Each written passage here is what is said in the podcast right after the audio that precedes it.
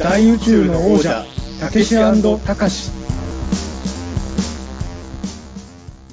緊急指令、こちら飯塚だ。直ちに現場へ直行せよ。テンフォー、了解。てんてん、よろしく。はい。というわけで始まりました。大宇宙の王者、たけしたかし、たけしの方をやらせていただいております。作家で UMA 研究家の中澤たけしです。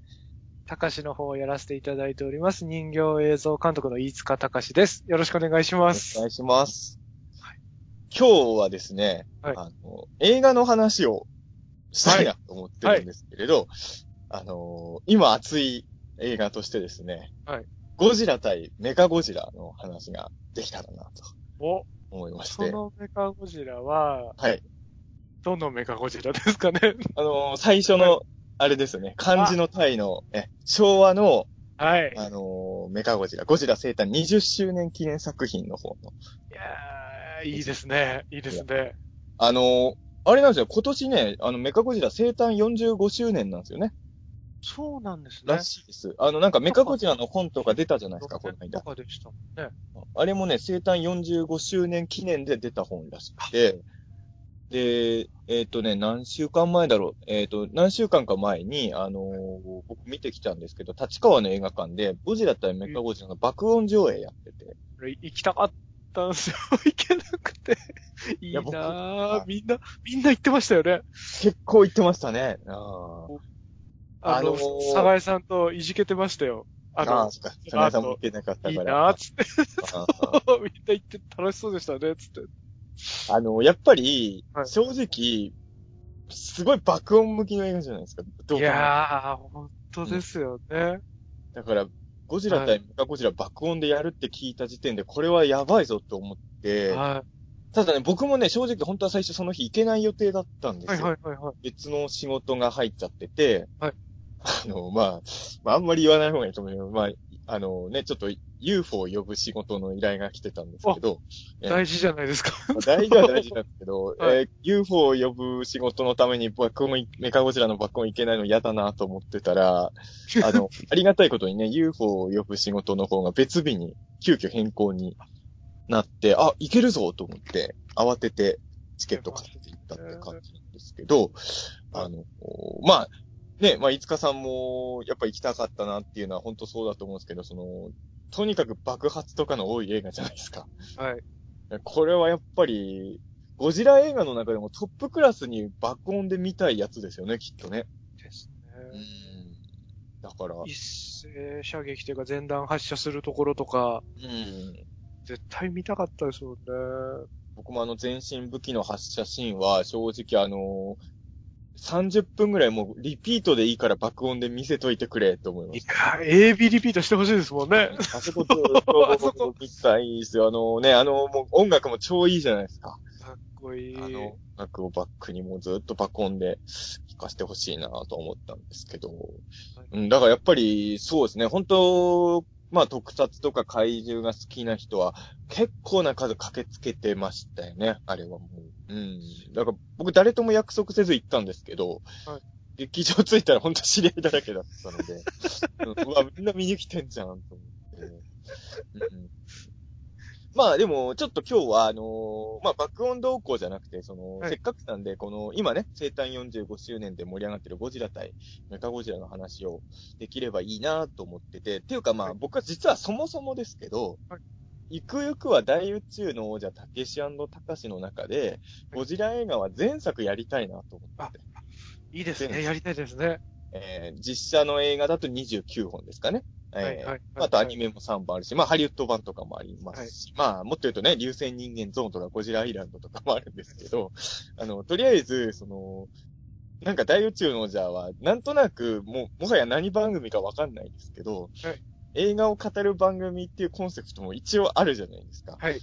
なんで、ゴジラ映画は前作特集会やってもいいんじゃないかなと思ってて、一回あれですもんね、キングオブモンスターズの予告編の感想会やりました。やりました、やり予ました告。の感想ってって感じですけど。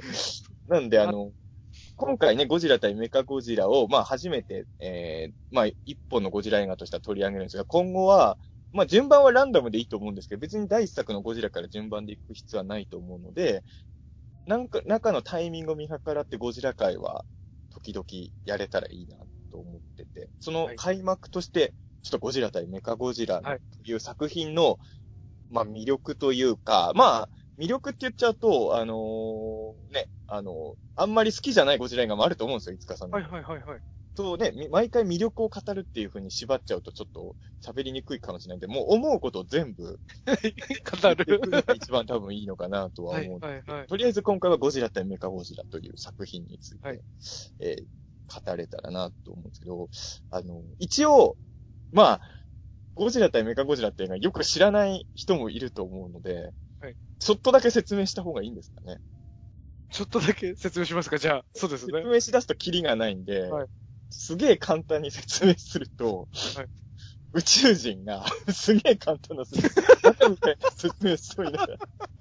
宇宙人が、ゴジラ型のロボットを作って地球侵略に来て、はいこの頃ゴジラは正義の味方なんですよね。そうですね。だから正義の味方のゴジラと悪のメカゴジラが戦って、まあゴジラが悪のメカゴジラをやっつけて地球めでたしめでたしというストーリーでございます。うんバカみたいなストーリーていただきまして。まあそういう、あの、だけど、これ結構大事なのは、まあ、昭和のメカゴジラが出てる映画って2本しか、2本あるんですけど、あの、実は平成以降のメカゴジラっていうのは宇宙人が作ったやつとかじゃないんですよね。で、人間がそう地。球人が、いわゆる国連とか、まあ、が作るやつだから、まあ、ちょっとね、その、正義と悪っていうのは人によって定義が分かれるかもしれないですけど、いわゆる完全悪役のメカゴジラっていうのは昭和しかいないんですよね。その、平成のメカゴジラっていうのは、いわゆるロボットアニメに出てくるロボットと一緒で、ちゃん、あの、地球人が乗って、日本人とか、まあ、海海外の人も乗ってますけど、に人間が乗り込んで、まあ、その頃は人類の敵であるゴジラと戦うっていうやつに平成以降はなっていくということなので、ここ結構まあ、昭和のメカゴジラを語る上では重要なポイントなのかなと、うん、思っています。悪役のメカゴジラの魅力が堪能できる映画ということで。であと、重要なポイントとしてはゴジラ対メカゴジラっていうタイトルですけど、まあ、ゴジラとメカゴジラ以外の怪獣も出てくるってことでね。あ僕の大好きな。え、誰の？アギラスですか？違う。そっちでもありますけど、沖縄代表のああ、キングシーサー君がね。牛あの、この映画だからあれなんですよね、沖縄返還直後の映画なんですよね。だから、すごい沖縄が物語の舞台の結構中心になってて、いわゆるシーサーの怪獣版であるキングシーサーってやつが、まあ、ゴジラの味方として出てきて、最終バトルはゴジラ、キングシーサー連合軍プライ、VS メカゴジラになってる展開なんですけど、まあ、こんな感じですかね、この映画の説明としては。こっからはもう感想でいいですかね。えあとはまーあ、あれですよね。こう、物語とか最初の紙としてやっぱこの映画最高だなと思うのが、うん。そ正義の味方であるはずのゴジラが暴れてるんですよね。そう、これ大事なところで。大事ですよね。で、コンビナートとかこう壊し出して、うん。なんでゴジラが味方だったはずなのにみたいなとこからのうん。もう一匹ゴジラが出てきて、そう。どうるいうことだっていう、ゴジラ対ゴジラがね、再現されて、これも、メカゴジラ出る映画今後も何本かあるけど、それが見れるのはこれだけですもんね。これだけですからね。で、ゴジラの、まあ、皮膚の一部が、まあ、取れたら、なんか、シルバーの部分が見えるんですよね。そう。これは戦い後に中に剥がれ落ちて、うん。ね、そしたらもうあれあそこ、そこから、で、正体がバレちゃったら仕方あるまいって言って、うんこう、メガゴジラとして。そうあ、だから、メガゴジラにゴジラの皮被せたやつうんなんですよね。であの、なんでゴジラの形にわざわざ作るのかっていう理由としては、一応ゴジラの姿に擬態させて最初暴れさせてたっていう、一応理由はあるんですよね。理由ありますの形に作った理由っていうのは。うん。でこれはやっぱり、とにかくその、ゴジラの皮が全部な消えて、メカゴジラの姿になるところっていうのは音楽も相まってすごいかっこいいじゃないですか。そこは最高ですよね。あれはもう大名シーン。いつものゴジラシリーズと違って、佐藤正さんの音楽がうん、これだけ、うん。うんこれだけ違ったり、なんで全然違うんですよね、雰囲気が。ああ、そうですね。まあ、佐藤さんはね、他にもゴジラ映画何本かやってますけど、メカゴジラの時はちょっと違いますよね、ノリが、ね。違いますよね。なんか、おそれ以外のゴジラ映画の時は、ここまでイケイケの、イケイケな感じの音楽じゃないですよね、少なくとも。あれ、南海の大決闘とか、ゴジラの息子とか、あの辺ですよね佐藤。さんやられ、うん。逆襲も佐藤さんじゃなかったです逆襲そうでしたっけ？確か。あ、間違ってたらすいません。いやいや なんで全然違いますもんね、テイストが。うん。まあ、息子はね、ちょっとメカゴジラの音楽の面影感じるところもちょっとあるんですけど、はいはいそれでもやっぱメカゴジラのテーマ的なほどね、イケイケガッチャンジャンみたいな感じではないんですよね。うん。だからとにかく、なんでしょうね、なんだろう。トラクターが向かってくる時とかにかけたら似合いそうな音楽ですよね。あのーもちろん、あの、イクベオキラ、まあ、やっぱりイクベアキラさんの音楽最高だと僕は本当思ってますけど、うん、この例えがいい例えかどうかわかんないけど、暴走族が、あの、かけて一番盛り上がりそうな怪獣映画の音楽は昭和メカゴジラのテーマ。やっぱ、ゴジラのテーマはね、暴走族には合わないじゃないですか。はい、はい、はい。バはいックをなんか走らせてるやつに、この佐藤さんのメカゴジラの音楽バックにかけたらめっちゃ盛り上がりそうですよね。上がりますよね。だから、やっぱ、やっぱ悪いやつの音楽なんですよ。だから、ゴジラってやっぱ悪じゃないじゃないですか。実ははい人間の敵の時も。ゴジラはやっぱ背負ってるものとかいろいろあるんで、はいもう昭和メカゴジラってのはもうビジュアルも音楽も悪なんですよ。はい暴走族なんですよ、あいつね。ギラギラしてるし、トゲが入悪でし悪でしかないし、同情の余地がないっていう。僕がどんだけ暴走族嫌いか。ではね でも暴走族よりかっこいいですからね、昭和のメカゴジラは。いいですねこれ大事。ポイントで、ええ。でやっぱり、うん、あのね、僕でも、あのーその偽ゴジラのシーンね、やっぱすごい気になることがあって、はい。あのーこれを、この話ぜひ、いつかさんとちょっと聞いてみたかったんですけど、はい、あのー怪獣図鑑とかで見てると、その偽ゴジラの写真って大体ゴジラと向かい合ってるところの写真しか載ってないじゃないですはい。か。でも映画を見ると実は、最初の偽ゴジラの出演シーンとかって、いわゆる普通のゴジラの着ぐるみで出てくるんですよね。はい、はい。いわゆるメガロゴジですよね。ゴジラ対メガロイコンで、あのーその後ね、アンニラスと戦うじゃないですか。はい。偽ゴジラが。で、あ僕な、ちょっとね、いまいち理由が実はよくわかんないですけど、どっかのなんかの本にもしかしたら載ってるのかもしれないですけど、戦闘中に、コロコロ、いわゆるゴジラの着ぐるみと、まあ、その偽ゴジラの着ぐるみが、シーンによってコロコロ変わるじゃないですか。はい、はい、変わります、変わります、変わります。めっちゃ混乱しません？あれ、どういうことなんですか？あれ、なんでなんですか？あの、ぜ、変な話ね、はいゴジラと向かい合うシーンで、まあ、偽ゴジラの着ぐるみを、正直偽ゴジラの着ぐるみって出来あんま良くないじゃないですか。はい。明らかに間違うなっていう感じはありますもんね。ぶっ細工な顔してるじゃないですか、偽ゴジラは。はいで、あのーまあ、クオリティ的にね、あの、いわゆるちゃんとしたゴジラの着ぐるみができいいから、そっちをメインで、あの、ゴジラと向かい合うシーン以外は使おうみたいな考えは演出としてはすごいわかるんですけど、アンミラスと戦ってるシーンで、コロコロね、あの時は別にゴジラいないのに、はい本物のゴジラの着ぐるみ使ってるシーンと偽ゴジラの着ぐるみ使ってるシーンが、交互に混ざり合ってるのは、はい。あれ、な、何の狙いがあるんだろうと思って。あれ、どうしてああいうことになってるんですあかね？れ、不思議ですよね。なんか、あれなんですかね、その、はい。本当のゴジラスーツではできないアクションみたいのがあるんですかね？それを偽ゴジラだとできるから使ってるとかなのかな？うんなんかあれですもんね。こう、より用の顔が一個しかないから、そこで互い違いになってるみたいなことでもないですもんねそうで。すよね。見てる限りはそういうわけでもないから、あのーだから、後にね、中野翔慶監督はね、その、メカゴジラの逆襲の次で、84ゴジラやるじゃないですか。その、いろいろマニアから、あの、着ぐるみとサイボットの顔が違いすぎるってすごい言われてたじゃないですか。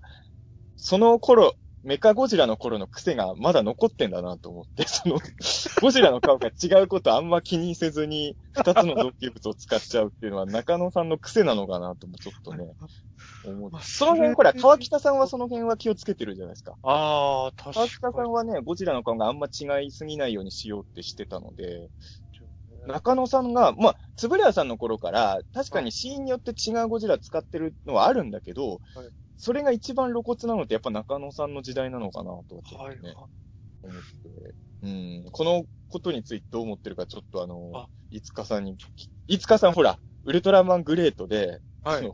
着ぐるみとはい。パペットで明らかに違う怪獣、はい。あの、違うぞ、明らかに違うやつにしか見えないけど、同じ怪獣だっていう表現をめっちゃ好きな人じゃないですか。はい。だからあの、はいメカ、偽ゴジラとアンギラスが戦うシーン見ながらね、僕最近、いつかさんのことを思い出すようになったって、こういうシーンやっぱいつかさんは大好きなのかなと思いながら。あの、そうですね。あの、前段発射のシーンの次に、あのこう入れ替わりで着ぐるみが明らかに違うっていうのを爆音のいやスクリーンで見届けたいなってすごい楽しみにしてました。そこあれを爆音だろうが何だろうが変わんないんですよ、そこの感動は。感動なのか突っ込みどころなのか。でも、でもスクリーンじゃないですか。テレビより大きくなるじゃないですか。だから、より違うってわかるじゃないですか。ああ、やっぱ確かによりね、違いがりあれ、着ぐるみ違うぞってなるのが、うん。あれを味わいたかったなって。すごいまあ好意的に解釈すると、あのーブラックホール第三惑星人が作ってるあのゴジラの皮っていうのはもうただの皮じゃなくて、なんかもうあの生き物のように動ける表皮なんですよね。だからその表情がたまたまニヤついてたりとか怒ってたりとかみたいな、はいかわ表情が変わってるっていう表現なんですよ。好意的に考えるなら。そうですよね。アンギラスとかとこうぶつかってる時に、その衝撃でちょっと歪んだりとか、いうん。や、でまあもやっぱり、いいですよ。こう、うん、あ、そうですか。どういう事情でなったのかとかは、わかんないですけどね。その追殺とか、でも、あの、正直これに関して言うと僕は、あの、いやらしい大人のツッコミなんじゃなくて、初めてゴジラ対メカゴジラ見たの多分僕小2の時ですけど、小2の時からそこはおかしいと思ってましたけど、ね、うーん？と、そこは、いや、あの、正直ね、あの、僕ね、あれのゴジラに関して言うと、あの、初めて見た動いてるゴジラは一応テレビで見た84なんですけど、割とさ最初の頃はヒーローのゴジラ派だったんですよ。はいわゆる人間の敵のゴジラのがす、あ、いのが好きになるんですけど、人間のゴジラの敵、人間の敵のゴジラのがいいなって思うのが、まあそれも小児なんですけど、モスゴジ見てからなんですよ。はい、はい、はい。で、はいモスゴジを見る前は、そのツタヤ、レンタル屋に小1の冬ぐらいから時々連れてってもらえるようになったんですけど、自分の意思で借りてるゴジラは、だいたいゴジラが正義のヒーローのやつしか借りてなくて、最初は。はい。モスゴジは妹が見たいって言ったから借りたんですよ。やっはいはい、ぱモスラって女性人気やっぱあるんで、うん。で、あのーヒーローゴジラの中ではゴジラ対メカゴジラ、やっぱ子供の頃に、かなりお気に入りの作品でしたね。上位だったんで、すげえ好きな映画だったんですけど、ただ、偽ゴジラの顔がコロコロかってのは小2の僕も、なぜだと。あと、やっぱ子供心にね、あのー偽ゴジラの顔のがブサイクなのはわかるわけですよ。で、その、子供心にゴジラと向かい合ってる時はしょうがないけど、ゴジラと向かい合う前以外はずっとメガロゴジで、まあ子供の頃さすがにメガロゴジって言葉は使ってないですけど。あの、い普通のゴジラのスーツ使っときゃいいじゃんって承認ながらに思えちゃって、そのブサイクな顔は極力見せないでいいじゃんと思あーそうだったんですね。う。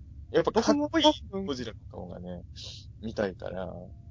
多分僕も初めて見たので多分小2とか、うん。まあもうちょい下だったか、ちょっと前後はすると思うんですけど、そんぐらいだったと思うんですけど、その時は、やっぱ子供って細かいとこ気づくじゃないですか。意外と気づくんですよ。はい。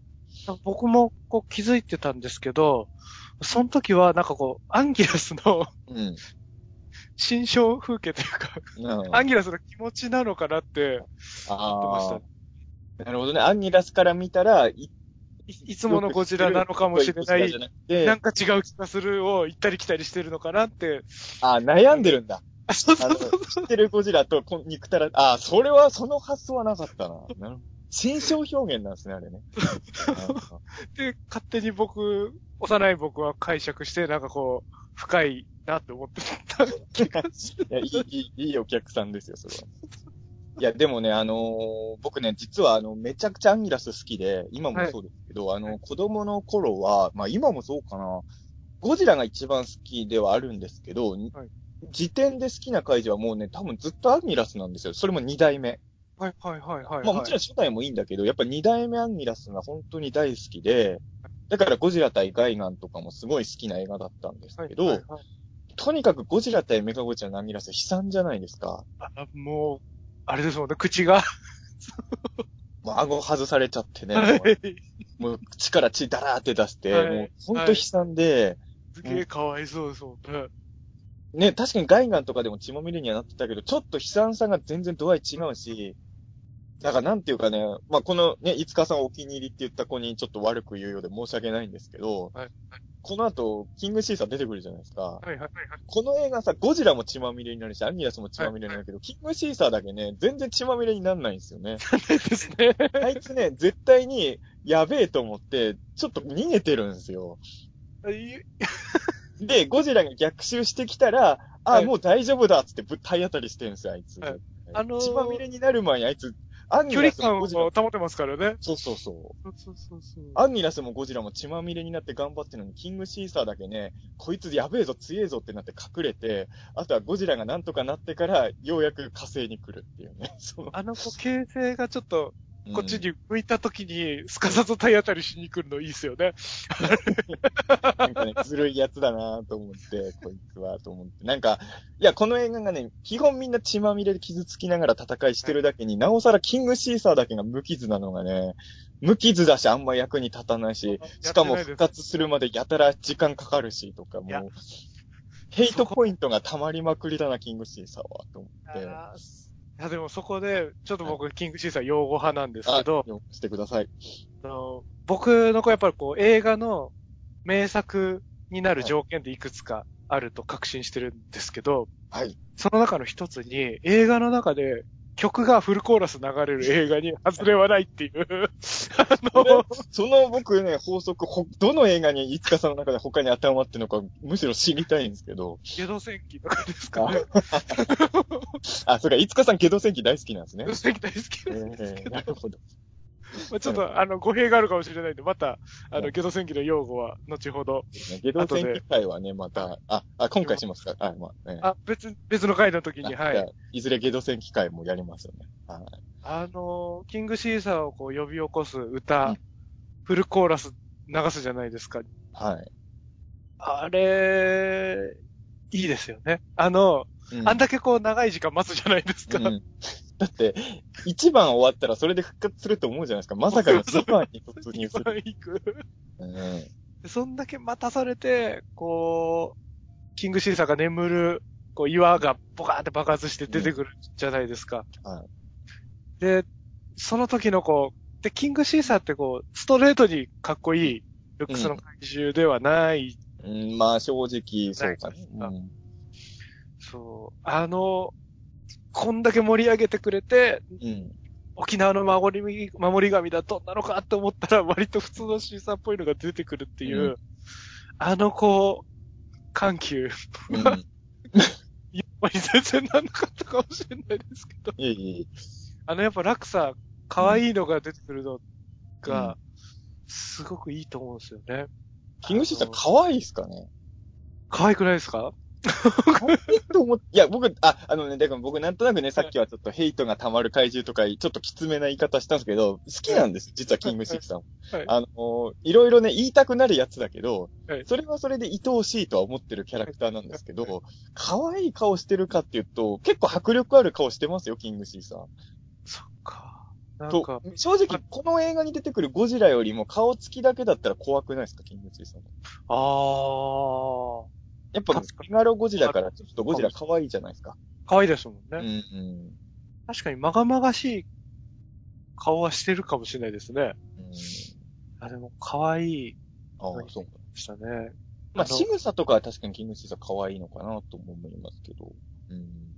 こう、毛の具合とか、目の、目とあとおでこら辺の赤みというか。でもあれですね、僕もだから、あのー僕はあの、庭に神社があるんですけど、はいあのーももともとやっぱ怪獣とかが好きだからだと思うんですけど、狛犬とかが結構好きだったので、やっぱ狛犬とか見るとちょっとときめいてた人間からすると、キングシーサーってやっぱそれの怪獣版みたいに見えるじゃないですか。だからなんかすごい身近な、なんか、なんか自分の知ってるものの延長線にある怪獣って感じがあって、やっぱ好きだし、あのー実は自分の庭で歌ったりしてましたよ、狛犬の前で。やらびの祈り歌って、あの、我が家の庭からキングシーサー出てこないかなと思いながら、あの赤い月とか出ないかなとか思いながら、うん。それはやっぱり考えたりするぐらい、キングシーサーは、もちろん好きなんですけどね。はいえーただ、ちょっとね、この映画の、その、ずるいやつだなっていうところも含めての愛情ですね。うんアンギラスやゴジラへの愛情とキングシンサーにかける愛情はちょっと僕の中ではちょっと違いがあるぞっていうのは、うん、あるんあです。れ、よく見てるとこう、あの、メカゴジラを中心に、はい挟み撃ちにゴジラとキングシーサーでしようとしたのをこう、はいあの、いろんなところから武器が出て、うん。あの、返り討ちというか、抑え込まれちゃうとこあるじゃないですか。はいあの時とかも割と直撃してないですもんね、あいつだけ。キングシーけ。あれ、なんすかね。まあ、やっぱり、うーん、やっぱり神聖なものだから、シーサーだから、さすがに中野監督もそれを血まみれにするのはちょっとまずいと思ったんですかね、やっぱり。そうねうんタイアップ的なことなのか、やっぱりこう、守り神的なものをやっちゃいけないかな、みたいなことなのか。確かに沖縄にすごい協力をお願いしてる映画だったら、さすがにシーサーの会場あんま存在には確かにできない、はできないかも。だったらせめて強くすればいいのにとも思いますけどね。そうですよね。うん強くはないですもんね。そんなに。僕ね、だからあの子供の頃怪獣図鑑読んでて、結構昭和ゴジラってメカゴジラの逆襲以外だと、ゴジラ側のが味方多い時戦い多いじゃないですか。はいはいはい。やっぱりちょっとずるく感じるじゃないですか、さすがに。はいでも、あの、いざ映画を見ると、正直、多分ね、キングシーサーいようがいなかろうがゴジラ、メカゴジラに勝ってるんですよね。あのだから、か、めキングシーサーがいることによってちょっとゴジラはずるい、ずるいと子供に思わせる。これ怪獣大戦争とかもね、多分ね、三大怪獣の時は、モスラとラドいないとゴジラ勝てなさそうなんですけど、はいはい怪獣大戦争を見るとね、これ多分ゴジラ単体でもキングが勝ってんじゃねえかなっていうね、感じがあってね。あれちょっとね、逆にゴジラ側にかわいそうな評価をつけちゃうなと思って、味方がいることによって。はいはいはいはい。うん。あの、この映画ってね、僕、まあそこは好きなとこなんですけど、あの、もちろん人間ドラマもあるじゃないですか。はい。であの、人間、まあ平田明子さんとかが、そのブラックホール第三惑星人の基地で、まあ頑張って宇宙人の基地を壊滅させるじゃないですか。はい。でもあの、それで、壊滅させることによってメカゴジラがダメになってゴジラが倒すっていう流れだと子供心にはちょっと嫌だったと思うんですよ。はいはいはい。ちゃんと、あの、ゴジラがメカゴジラやっつけてから人間が宇宙人の基地を壊すっていう、この順番が僕は大事だなと思ってて、あの、人間の横、人間が協力したことによってゴジラが勝つってなると、どの怪獣が強いかを真面目に考えてる人間からすると、これゴジラずるいじゃんって思っちゃうので、あの、僕、ガメラ対バルゴンはね、絶対バルゴンなんですよ。ああの映画ずるいですよね、ガメラね。ー、そうですね。そうですね。そうだそうだ。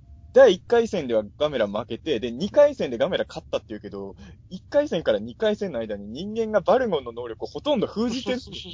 そりゃ勝つわって思うじゃないですか。だから、あれでガメラがバルゴンに勝っ、あの、本とかで怪獣の本とか見ると勝敗に載ってるじゃないですか。はい。星取り表みたいのでガメラが勝ったことになってるんですよね、バルゴンに、ねはいはいはい勝ったんでしょうけど、ちょっと納得いかないんですよね、それは。あれは、ちょっと反則ですよね。だから僕はか、ちゃんとタッグマッチというか、変則タッグマッチにしておいてもらわないと、あれですよね。人間ガメラとバルゴンにしてくんないと。僕は未だにバルゴンはガメラより強いと思ってますからね。はいはいはいでもそういう意味で言うと、ゴジラはちゃんとこの映画の中でメカゴジラに普通に勝ってるんで、うん。だからそういう意味で言うと、そこは、よしだなと思うんですけど、うん。まあでも、やっぱ全身発射ですかね、この映画の一番の見せが。いいですよ。バカみたいに武器持ってますもんね、昭和メカゴジラは。すごい体、全身が武器ですもんね。あの、正直同じような武器も多いじゃないですか。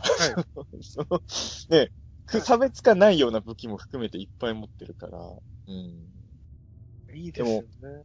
やっぱり平成以降もいっぱいメカゴジラ出てきて、それぞれに僕愛情を持ってますけど、まあ、オールウェポン攻撃的なものの迫力が一番のがどれかって言ったら、まあ、それはどうしたって昭和メカゴジラ、まあ、特に最初の昭和メカゴジラに、はいどうしたって軍配がそこは上がっちゃうかな、と。うん。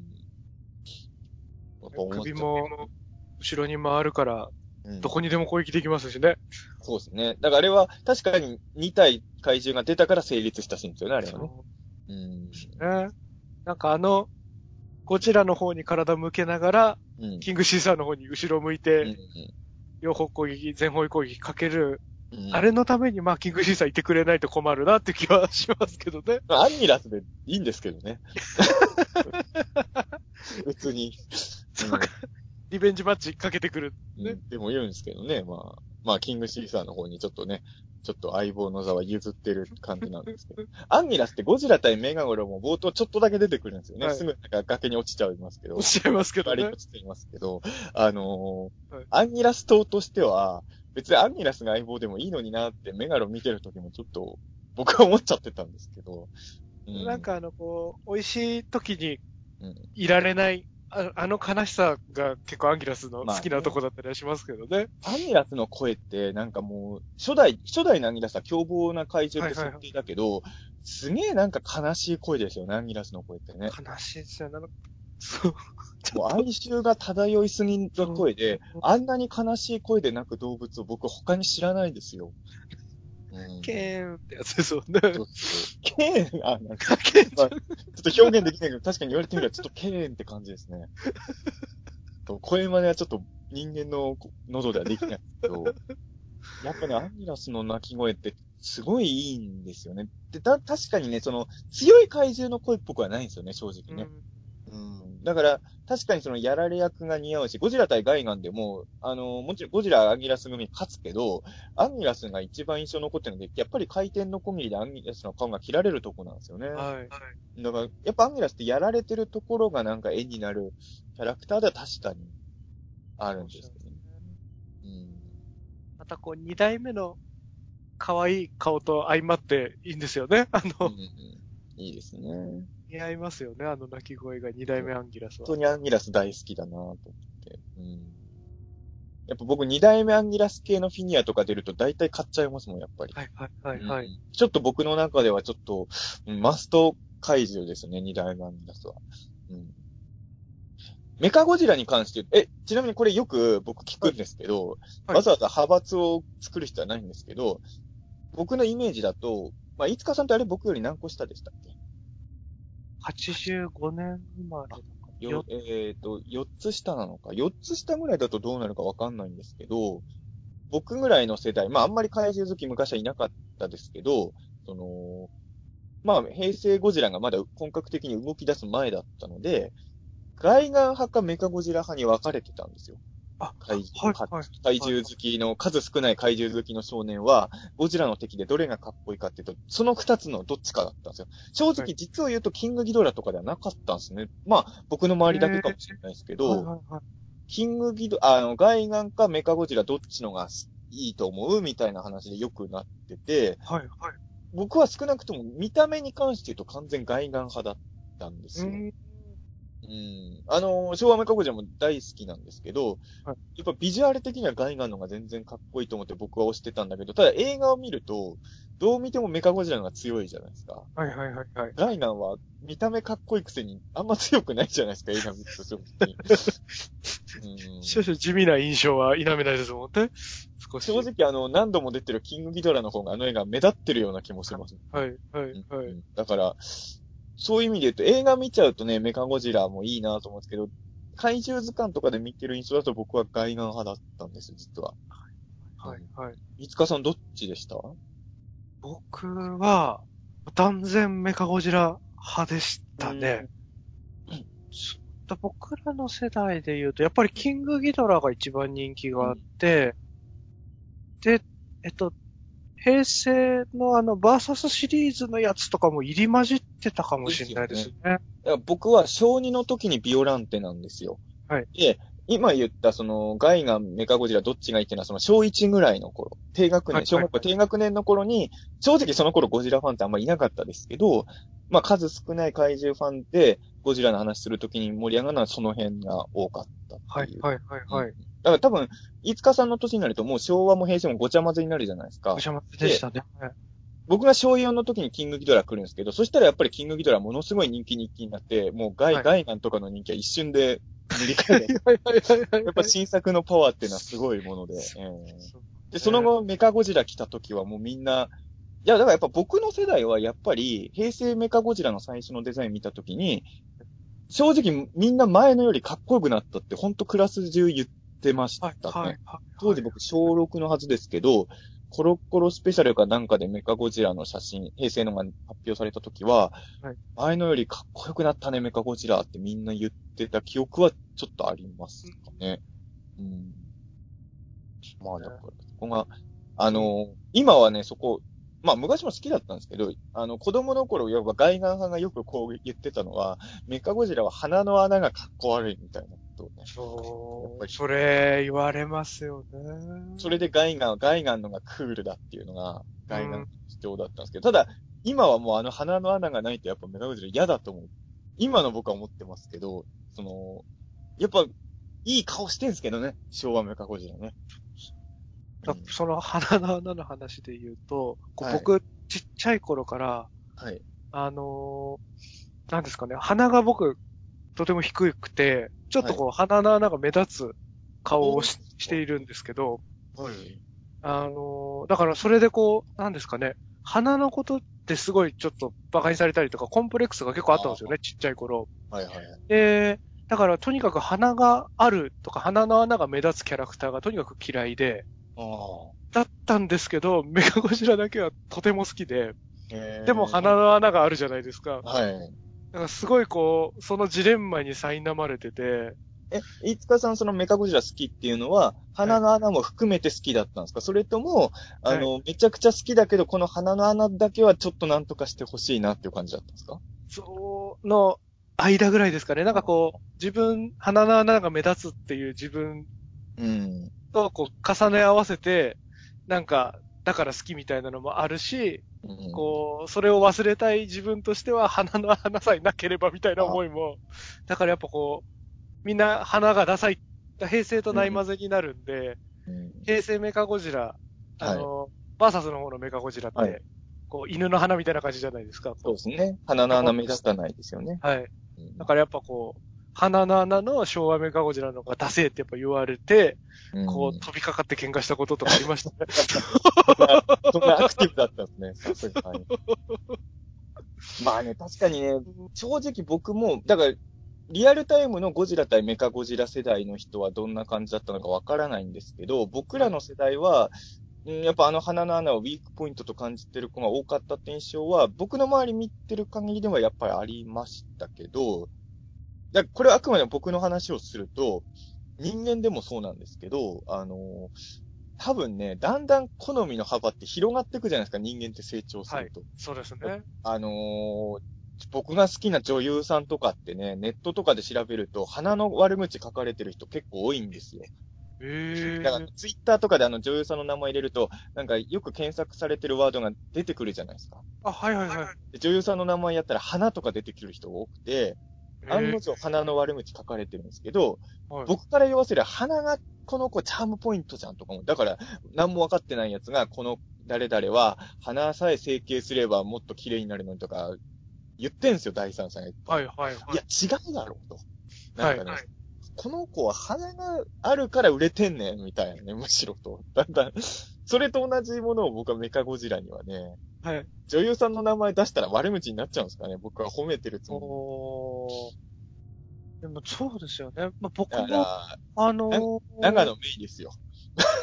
長野めいさんね。確かに確かに。とか、松本ほのかさんは鼻悪く言われることあるけど、あの鼻だから可愛いんじゃんと思って、あの、やっぱり特徴的なパーツがあるから、こう、ワンポイントずらしというか、うん。こう、あのなんですかね、アクセントになってると思うんですけどね。結局、芸能界でデビューしてそれなりに人気があるっていうことはもうその時点でめちゃくちゃ可愛いわけじゃないですか。でもそのめちゃくちゃ可愛い人ばっかなわけじゃないですか。逆に言うと女優さんの世界って。そこで生き残る人っていうのは実はちょっと他の人と違う個性があるわけで、なんか分かりやすいモデル体顔の人ってあんま人気出ないじゃないですか、実は芸能界って。あの、整いすぎてたりとかすると、だから、なんかネットとか見ると、その整いすぎてる顔がベストみたいな意見の人がいよよくね、芸能人の悪口とか書き込むけど、そうじゃないんだというのが、やっぱ僕は最近すごい、だまあ、本当かどうかわかんないけど、その悪く書かれてたところが、ななんかなくなってて整形したんじゃないかとか言われてる芸能人の人いるじゃないですか。ああ、はい、はい。でも、はいそこがチャームポイントだったのに、もし本当に整形してたんだとしたらもったいないっていう人がやっぱりいっぱい。ううんーん。だからね、はい。大人になるにつれてね、メカゴジラは確かにこの鼻の穴があるからこそかっこいいっていうのがね、はいはいはい。小学生の時には僕気づかなかった、気づけなかったけど、はいはい。大人になるにつれて昭和メカゴジラの顔がいかに素敵なものかっていうのが、だから今は僕すごい好きですね。鼻の穴も含めて昭和メカゴジラの顔は。うん。ね、僕も、いつからか、やっぱ自分が、自分の顔とかのコンプレックスとか、もう、どうでもいいやって思い始めてから。気にならなくなりましたからね。石川さんがそんなに自分の顔にコンプレックスをお持ちだったとは知らなかったので。いや、僕も、僕もでもまあそうなんですよね。まあ今でも自分の顔いいとは全然思ってないですけど、やっぱあ昔は自分の顔がすごいコンプレックスだったので、はい。あの、旅行先で自分が写真写るの嫌でしたもん。昔は。ああの、風景だけ撮っといてくれよと思うんですよ。自分の顔が写り込んでると嫌な写真になるからと思って。うん。そういう時代もあったんですけど、なんか大人になると、なんか個性ってのは魅力なんだなってだんだん。だから多分ね、ガイガンっていうのは僕からすると分かりやすいかっこよさなんですよね。あ。はいはいはい、はい。本当イケメンなんですよ、ガイガンは。かなりシュッとしますからね。うん。だからメカゴジラは、その、イケメンではないんですよね、多分ね。はいはい。で、も、怪獣って、その、イケメンじゃない魅力ってあるじゃないですか。ありますね。よく言うその怪獣とクリーチャーの違いは何かみたいな話になるときも、まあもちろんそれもね、そのクリーチャーにもいろいろいるし、怪獣にもいろいろいるから一概には言えないんですけど、はいはい多分クリーチャーの方が、やっぱシンプルにかっこいいのはそっちなのかなとも思うんですよ。怪獣ってやっぱちょっと不格好だったり、ちょっと醜い部分もあるのかなって僕は思うんですけど、そこがでも実はめちゃくちゃ、あの魅力なのかなとも思うんですよね。うん。だからそこがね、やっぱり、まあ別にメカゴジラに限ったことじゃないですけど、あの怪獣の、うん、特に昭和の怪獣の魅力にはそういうのが強いのかな可愛いところたくさんありますもんね。そうですね。で僕でもあのーそういう顔の話で言うと、やっぱメガロゴジって、特に一時期すごい叩かれてたじゃないですか。ああ、叩かれてる時期ありましたね。僕は物心ついた時からすごいメガロゴジの顔が好きで、はい、はい。で、あの、ずっとこ子供の頃は可愛いってイメージだったんですけど、実は特に偽ゴジラと並んでる時とかすごい思うんですけど、メガロゴジってかっこいい顔もしてるんですよね。そうですよね。ことかっこよさをね、合わう、ちょっ。と斜めとか、うん上目遣いに映るようなところの時とか、睨んでる時とか、すごいかっこいい顔する時ありますもんね。実はやっぱちゃんとヒーローの顔で、まあね、あの、マニア向けのブック本とかではすごいブサイクとか書かれたりもしてたし、なんかね、ゴジラの堕落した姿とか書かれたり ひどい。いや、ひどい。いや、もちろんね、別にいいんですよ。その、僕も、あの、このゴジラは正直、かっこいいのかっていうやつは映画によってはいますから、メガロゴジがダメだと思う人がいてもいいんですけど、僕はメガロゴジの顔めっちゃ好きだなと思って、うん。昔、それはでも昔からですね。僕でも、その、ビオゴジと会う前、要は小学校2年生の冬前までは、一番好きなゴジラの顔僕メガロゴジだったと思いますよ。あのー、超進撃ゴジラの顔も好きでしたけど、はいはい。まあ、モスゴジもけ、キンゴジはね、結構ね、魅力気づくの遅かったです、僕。あそういう意味で。そうなんですね。昭和メカゴジラと一緒かも。あの、キングコング対ゴジラって映画自体は面白かったけど、はいそれに出てくるゴジラ自体は、えっ、とね、あれも小2の時にキンゴジラ初めて見たんですけど、はいはいはい。ちょっとやっぱデブに見えて、モスゴジのがやっぱ好きか。スマートなモスゴジのが好きだったんですね、小学生の頃は。うんはいはいだからはい。キンゴジも今はめちゃくちゃ大好きですけど、キンゴジかっけーって本当になるようになったのは結構中高生になってからじゃないかな、キンゴジは。そうなんですね。うん僕、ゴジラの好みに関しても、先ほどと同じで、とにかく鼻が目立たないのが一番好きっていう。鼻が目立たないゴジラってどれですかね？結構、キンゴジってこう、顔がぺちゃっとしてるから、はい。鼻が、あんまり鼻の穴が見えなかったようなあーでも言われて感覚を、も、覚えてて、子供の頃。うん。だから、キンゴジすごい好きでしたね。ちっちゃい頃は。そうなんですね。鼻の穴ってのは、でもキングシーサー鼻の穴結構目立ちません？そうなんですよね。だからもう、ここ、ここまで行けばうんいいのかなって思ってました。なんか、あそこまでこう、なんですかね、鼻がでかいと、うん僕鼻がち、大きくはなくて、低くて鼻の穴がちょっと上向いてるみたいな感じなんで、はい。鼻がこう、力強い鼻をしてるとはまたちょっと別のカテゴリーの。中に自分の中ではいたんでしょうね、きっと。でもね、やっぱ子供って鼻すごい意識してるなと思うのは、その、なんか、じ図工の授業で絵とか描くじゃないですか。友達とかクラスメイトとか描くときに、やっぱ可愛く描きたいとかかっこいい描きたいっていうときに鼻がすごい邪魔なんですよね。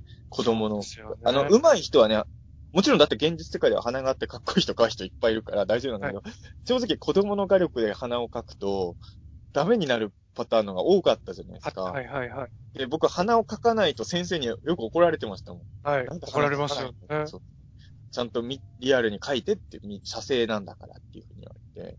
でも鼻書くとブサイクになるんですよね。あれはやっぱりね、うん、子供心に。ただ僕実は、ちょっと鼻フェチなところが子供の頃からあって、えー、大体好きになった女優さんとかはね、鼻に注目結構してました、僕は子供の頃から。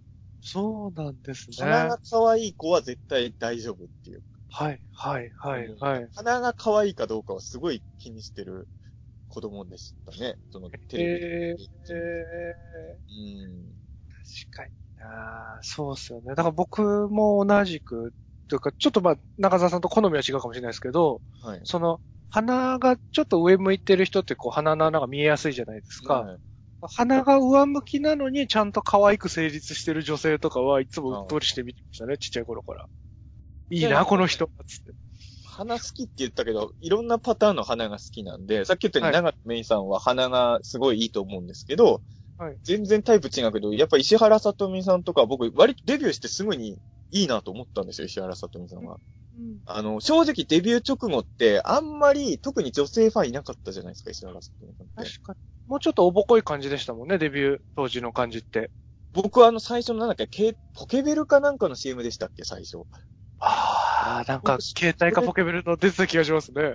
それで見た時からなんだこのめちゃくちゃ可愛い子はと思いましたけど、その一番可愛いと思った理由はやっぱり花だったので、えー。結構ね、そう、僕はそこで探しちゃうことが多いですね。えー、え、中澤さんのこう、ベストだという花は、誰のそうな花花ですか？その、いろんな気になる花の中で、こう、え伝説だな、みたいな花はあるんですー、いやいや、どう、どうなんですかね？それはなかなか難しいですけど、はい。うん。まあ、鼻が特徴的な子がね、やっぱり。あの、なんていうんですかね、その、常にじゃないんですけどはい、あの、肌が光に反射してる感じが好きなんですよ、若い人の。光沢？若い人ってすごい光沢があるじゃないですか、肌に。はいはいはい。で、鼻が一番光沢ができやすいじゃないですか。はいはい。出っ張ってますからね、一番。そこでなんかドキッとすることが僕は多くて。えだからー。常にじゃないんですけど、この写真、この時の誰々さんの鼻の光沢はすげえなとか、なんかそういうのが、うん、あったりしますけどね。なんか、メカゴジラの話からちょっとずれすぎな気がしますけど。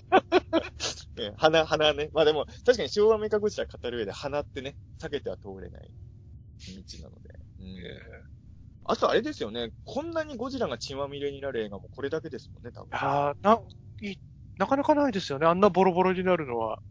あの、それこそガイガンなんてね、回転のコミリとか持ってるから、もっと血まみれになるイメージあるんですけど、まあ、血まみれになってるんですけど、がメカゴジラ見ちゃうとガイガンってまだおとなしく感じちゃいますもんね、流血に関して言うと。うん。あだって、頸動脈から血バーって出しましたからねヒ。ューって出てますもんね。あれは僕怖かったっす、子供の頃に。怖いですよね。あれでゴジラ死なないのすごいっすね。ちょっとこう、抑えたりするのがまた怖いんですよね、なんか。ちょっと。あれはちょっとね、エスカレートしすぎで子供心にやっぱ、うわーってなりましたよね。あのー、後にあら、椿三十郎とか見るじゃないですか。やっぱあの、子供なんで椿三十郎を見る方がゴジラ対メカゴジラやっぱあるじゃないですか。そうになりがちですね。確かに。見た瞬間僕ゴジラ対メカゴジラ思い出しましたよ。あ、メカゴジラみてえだーと思う。椿三十郎見て 思いましたけどね、やっぱりね、それは。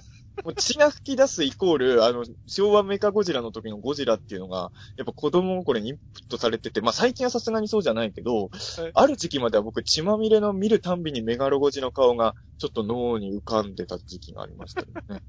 モロと半分イコール、いや、本当に。ゴジラ。だって、普通にゴジラに限らず子供向けの映画であんなに血まみれのシーン出てくる映画ってなかなかなくないですか？なかなかないですもんね。ちょっとあれはびっくり。何回見ても、いや、だからささっきのアンギラスの暗号もそうなんですけど、この映画のちょっと残酷シーンは、結構、行き着くとこまで行ってますよね。言ってますね。だからこそ、キングシーさんが無傷なのがなんかなと思っちゃうんですけど。キングシーさんも流血してくれよってやっぱ思っちゃうんですけど。う んいや、ほら、キングシーサーとかのほら、プリズムアイで目で光線反射できるじゃないですか。はい。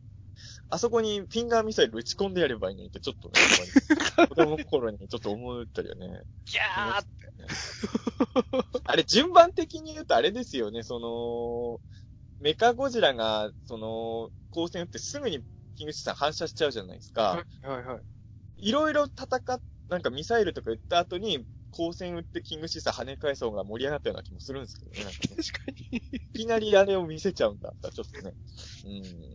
そうね。すぐ見せちゃったから、その後あんまり、そうですね。でもやっぱりね、あの、いろいろ文句は言ったけど、伝説怪獣ってやっぱり、僕やっぱりあの、特にオカルト少年だったじゃないですか。はで、あと、僕はほら、北郎3期世代なんで、はいはいはい。あの、3期ってシーサーがいたんで、うん。で、やっぱり、妖怪と怪獣の間をつなぐものっていうのもあるし、あと妖怪って、まあ今もそうなんですけど、なんとなく現実にいるかもっていうリアリティをまだ担保してるじゃないですか、怪獣よりは。なんでやっぱり、キングシーサーみたいなやつがいると、ちょっとその、映画をちょっとリアルに感じやすいっていう、いい面はあって。だから、キングシーサーがいるおかげで、まあ確かにこの映画に、うん、没入度が高まったのも確かは確かだとはね、うん、うん。思うんですよね。うん。ああこんな感じですかね。あのーちょっとあのーゴジラ映画は今ね、まだ、ゴジラってメカゴジラ語られてもまだ実写の方が、日本版のやつはまだ28本残ってるんでね。まだまだいっぱいありますね。まあこれ、収録を終えた後、このまま、メカゴジラの逆襲の感想でも撮りますか。ね行きましょうか、行きましょう。いいですね。ということで、ええーとりあえず、えー大宇宙の王者、たけしたかしはこれから、えーゴジラ映画前作の感想を目指して、えー頑張っていこうと思うので、えー皆、あの、今後、あの、ゴジラファンの皆様もね、温かい、えー耳で、えー聞いていただければと思います。ありがとうございました。ありがとうございました。